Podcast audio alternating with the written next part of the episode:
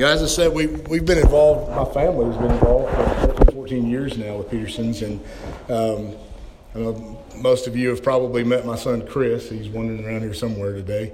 There he is, hiding in the back. So, but we have, we have made a lot of relationships through the years. There's just, like I said, there's familiar faces.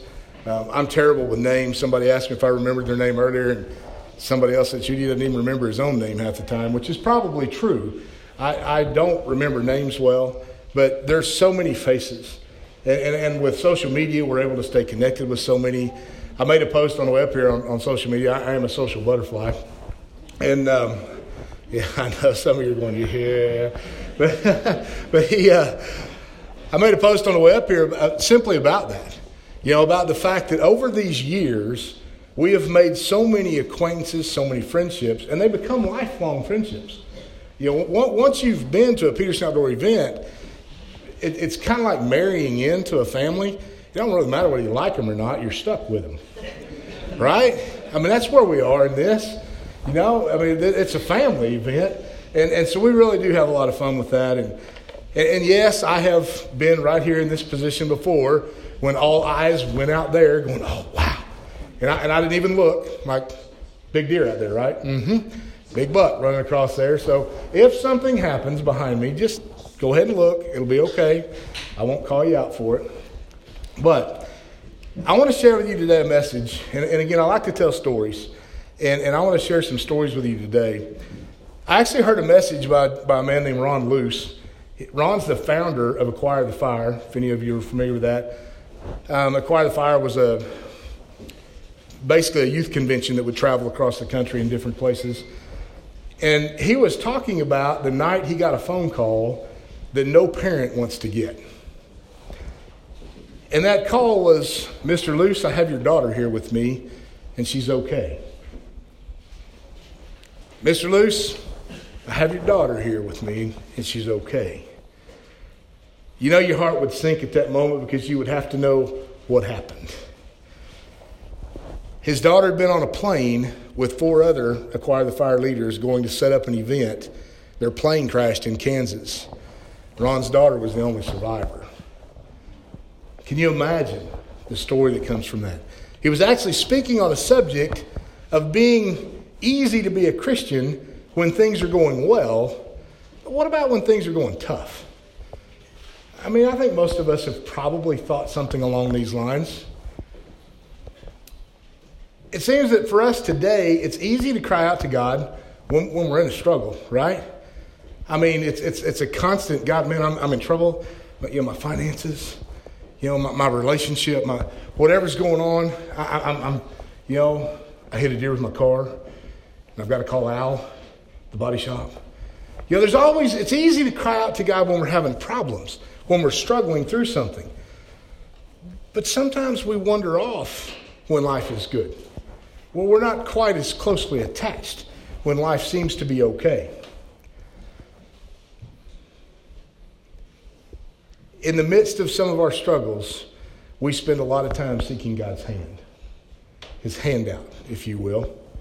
And, and maybe some of you have been where I've been. Life issues have overtaken you, and it would appear that God's nowhere to be found. Another story I share with you 13 year old young man. His dad was a union pipe fitter and plumber. They were living in Colorado. His dad was working out of town, about 150 miles away from home. It just so happened, he, he would come home on the weekends, but he'd be gone through the week. It just so happened that there was some break in the school, so this young boy was able to go with his dad. And so he gets on a bus and they ride this bus up to where his dad was working. His dad picks him up at the bus stop.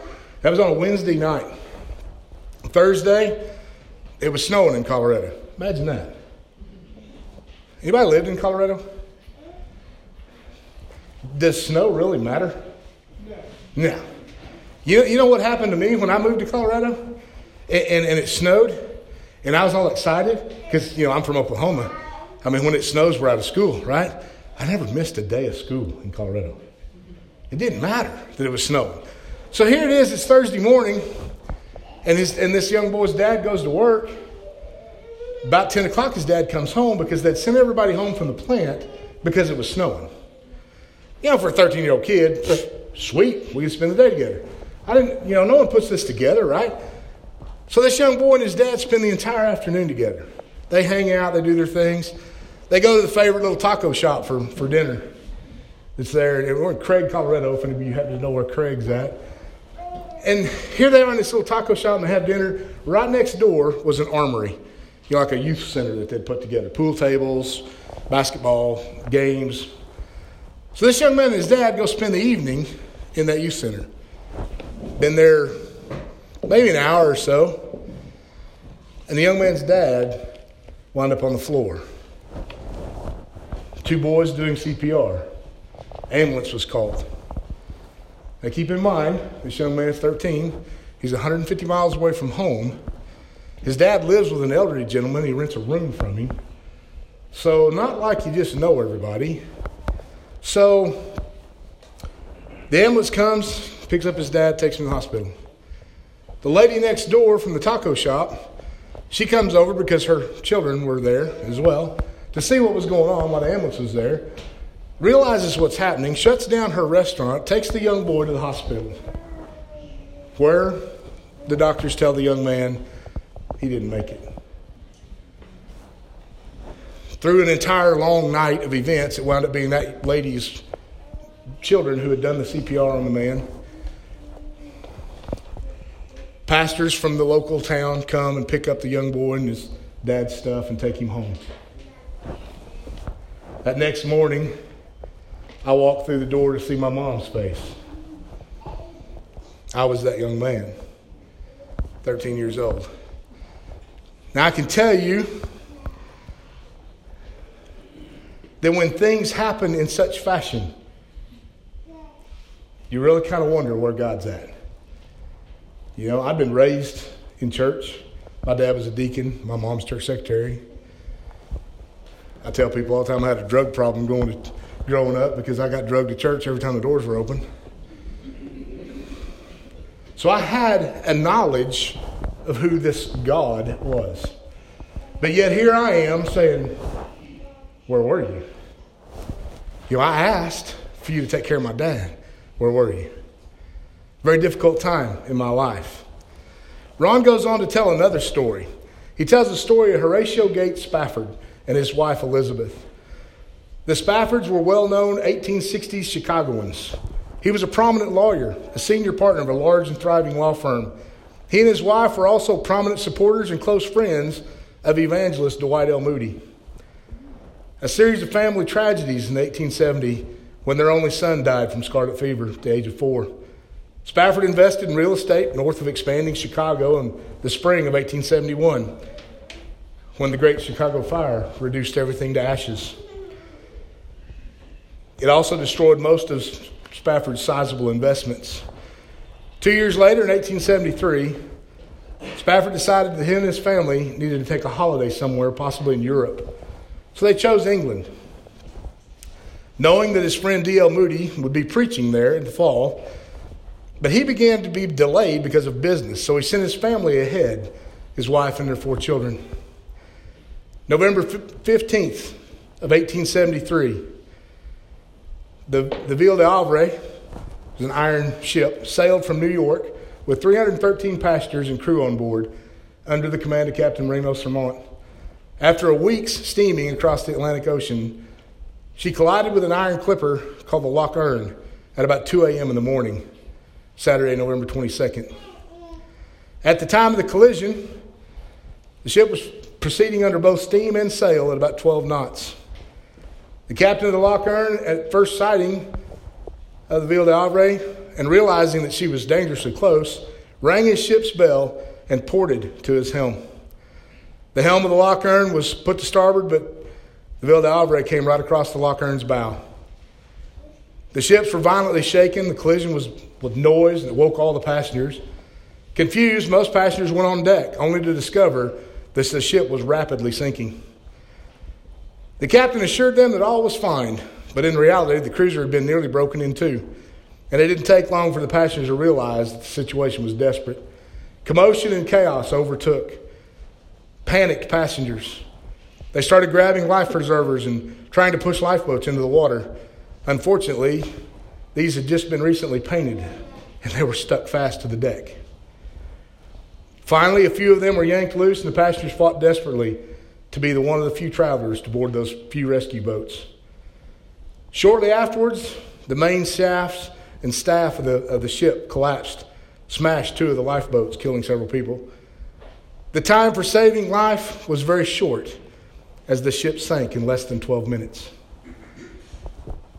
The captain of the Loch Earn did all he possibly could to rescue the drowning, and eventually, 61 passengers and 26 of the crew were rescued and taken on board. However, 226 passengers and crew perished. The Loch Earn herself was very damaged and sinking, was subsequently rescued by a cargo ship. Although Horatio Spafford was not a passenger on the boat, his wife Anna and their four daughters were. And at the last moment that Horatio was detained by a real estate business, he had sent his wife and kids on ahead. After the collision, a fellow passenger, a survivor, Pastor Weiss, recalled Anna saying, God gave me four daughters. Now they've been taken from me. Someday I will understand why. Anna was picked up unconscious, floating on a plank by the crew of the Loch Earn. Nine days after the shipwreck, Anna landed in Cardiff, Wales, and she cabled her husband. The cable simply said, Saved alone, what shall I do? After receiving this telegram, Horatio immediately left Chicago to bring his wife home. On his crossing of the Atlantic, the captain called him to his cabin just as they were passing over the place where the Ville de Havre went down. He wrote about it. He wrote to his wife's sister.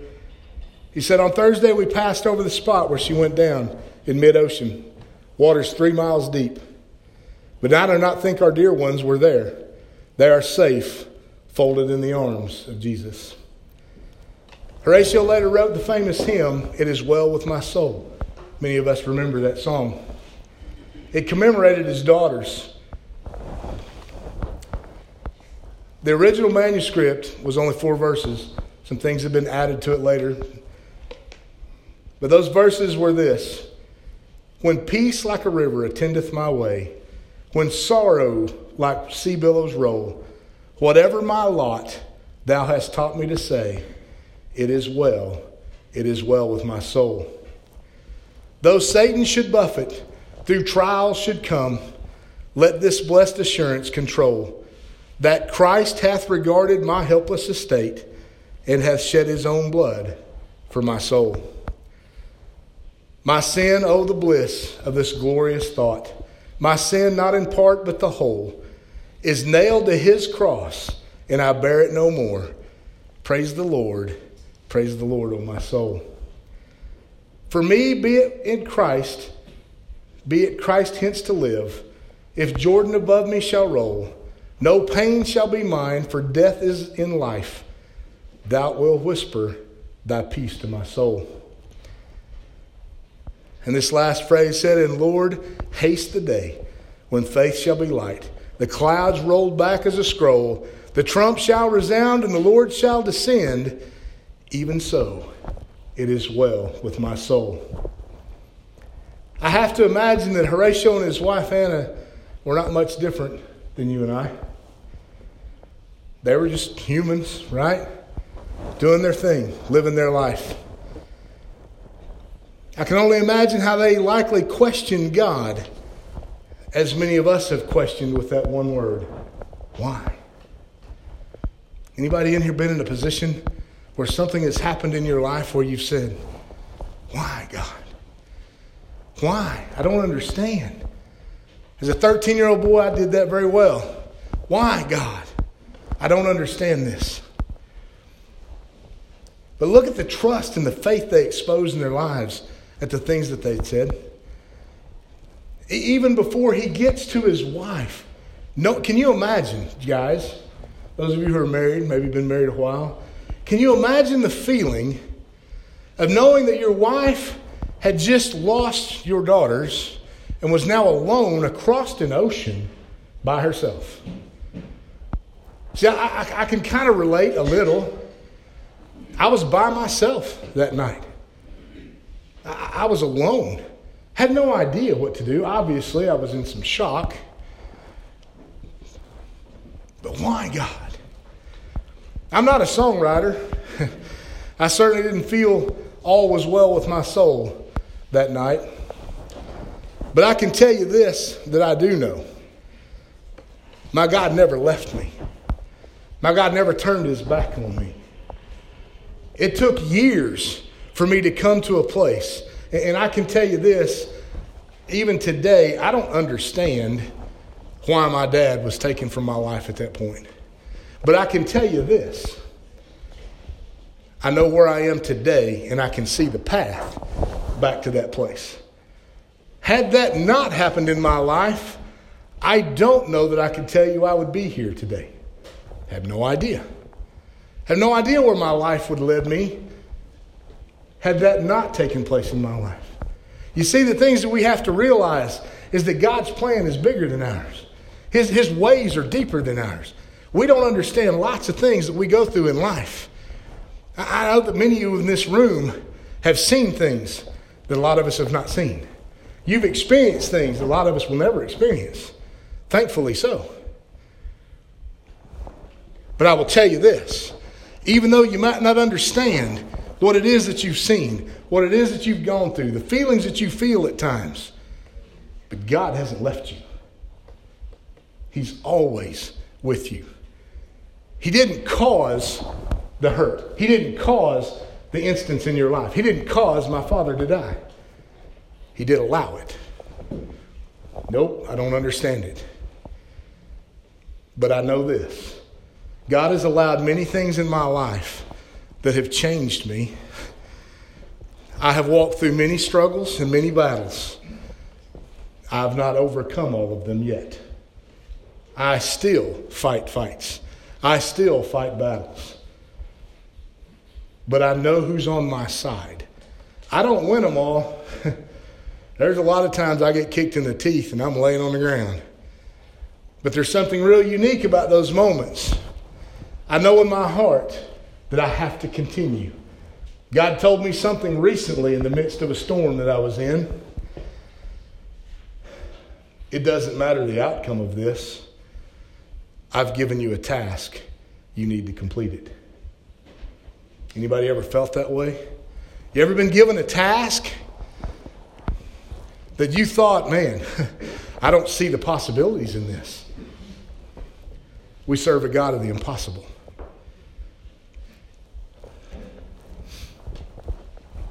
There will always be consequences for our actions, good or bad. There's always an outcome, whether it's good or whether it's bad. We must always walk through the trials that come with the path that we chose to walk on.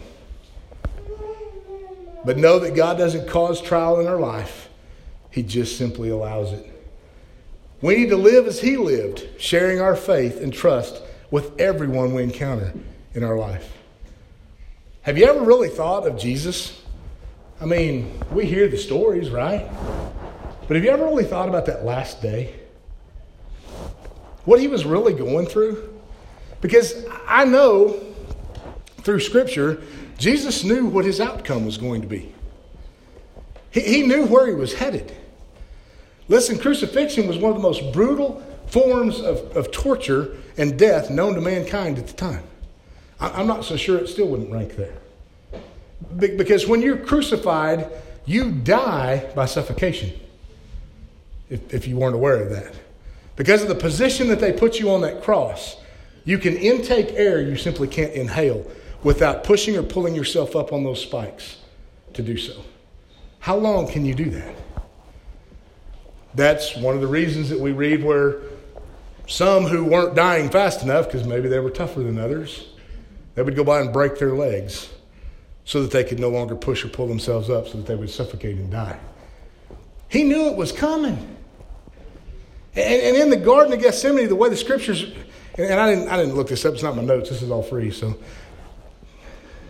But when they're in the, in the scriptures where he goes into the garden to pray that night that he's arrested, There's a, there's, a, there's a place in there that to me is one of the most beautiful things that I've ever read about Jesus because it puts him on the same personal level as me.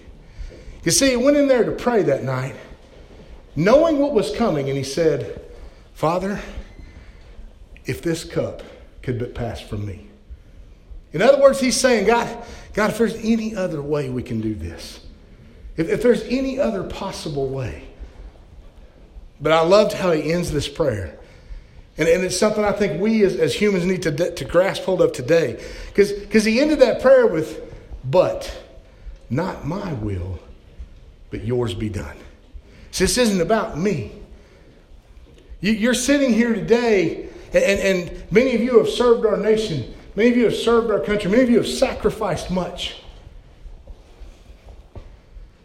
But even with all you've done, this life still isn't about you. God created us to be in a relationship with Him. God created us to walk with Him in fellowship. He created us as worship beings. You go all the way back to the beginning of Genesis and you see where, where, where God and Adam walked together in the cool of the evening. Can you imagine that? Just hanging out with God. That's how He created us. Sin entered this world and it messed everything up. Now we fight for everything we have. But what are we fighting for? We're fighting for our freedom. We're fighting for our freedom to serve our Creator the way He intended us to do from the very beginning.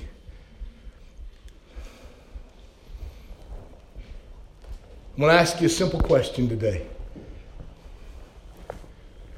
Do you have a relationship with Jesus Christ? Now, I, I know quite well Friday night's guest speaker. And I know quite well, without even being here, how that went. I know quite well that Chuck challenged you to give your life to Jesus Christ. This weekend's not going to end any different because that challenge stands through all time. God is calling you out today. I don't care where you are. I don't care who you are. I don't care what you've done, what you think you've done, or what anybody else thinks you've done. Jesus is calling you today. This is your time. You're not here by accident, whether you're a volunteer or a participant. God ordained this moment. He ordained this entire weekend. He's ordained every message that's come. The message that came from Chaplain Jeremiah last night. There's always a challenge to get your life right with Christ. It's that moment in the garden for you right now. What are you going to do with it? God, if this cup could but pass from me, but not, not, your, not my will, but yours be done, Lord. If you want to come on up, brother. John 14, 6 says, I am the way, the truth, and the life. No one comes to the Father except through me. It simply means without a, a personal relationship with Jesus Christ, we have no hope in eternity. The message is clear. The stories say it all. Is it well with your soul today? If you would, as he plays, I just want you to bow your heads with me for a moment. God knows your heart. He knows who you are. He knows where you stand in relationship with Him today. There's no question about what He has for us. What are you going to do today when, when this event is over and you're headed back to your real world? What are you going to take with you? Are you going the way you came? I, I can tell you right now that most everyone within this organization prays that you'll be the most miserable person ever until you give your life to Jesus Christ. Because we know that's where our peace comes from. We know that's where our hope comes from. I don't care the challenge you may be in at the moment. God knows you. He's got you. He has a plan for you. Jeremiah chapter 1 says, I, I knew you before I ever formed you in your mother's womb, and I set you apart to be a voice to the nation. I called you for such a time as this. This is our moment. Oh, you might think, oh man, I can't do what you're doing. Neither can I. Because what I'm doing here today comes straightly from Him. This is, this is His business, not mine. He's simply given me the opportunity to be the voice for His word today. And He's calling you out. From the youngest to the oldest in this room today, He is calling you out. Do you have a relationship with Jesus Christ? This is better than American Express. Don't leave here without it. He loves you. No matter what you feel in your heart, how, how hurt you might be, His love can break through that chain, can break through that bondage and set you free today in ways you've never dreamed. Jesus is our only hope. If you're not in a relationship with Him today, I want to pray with you.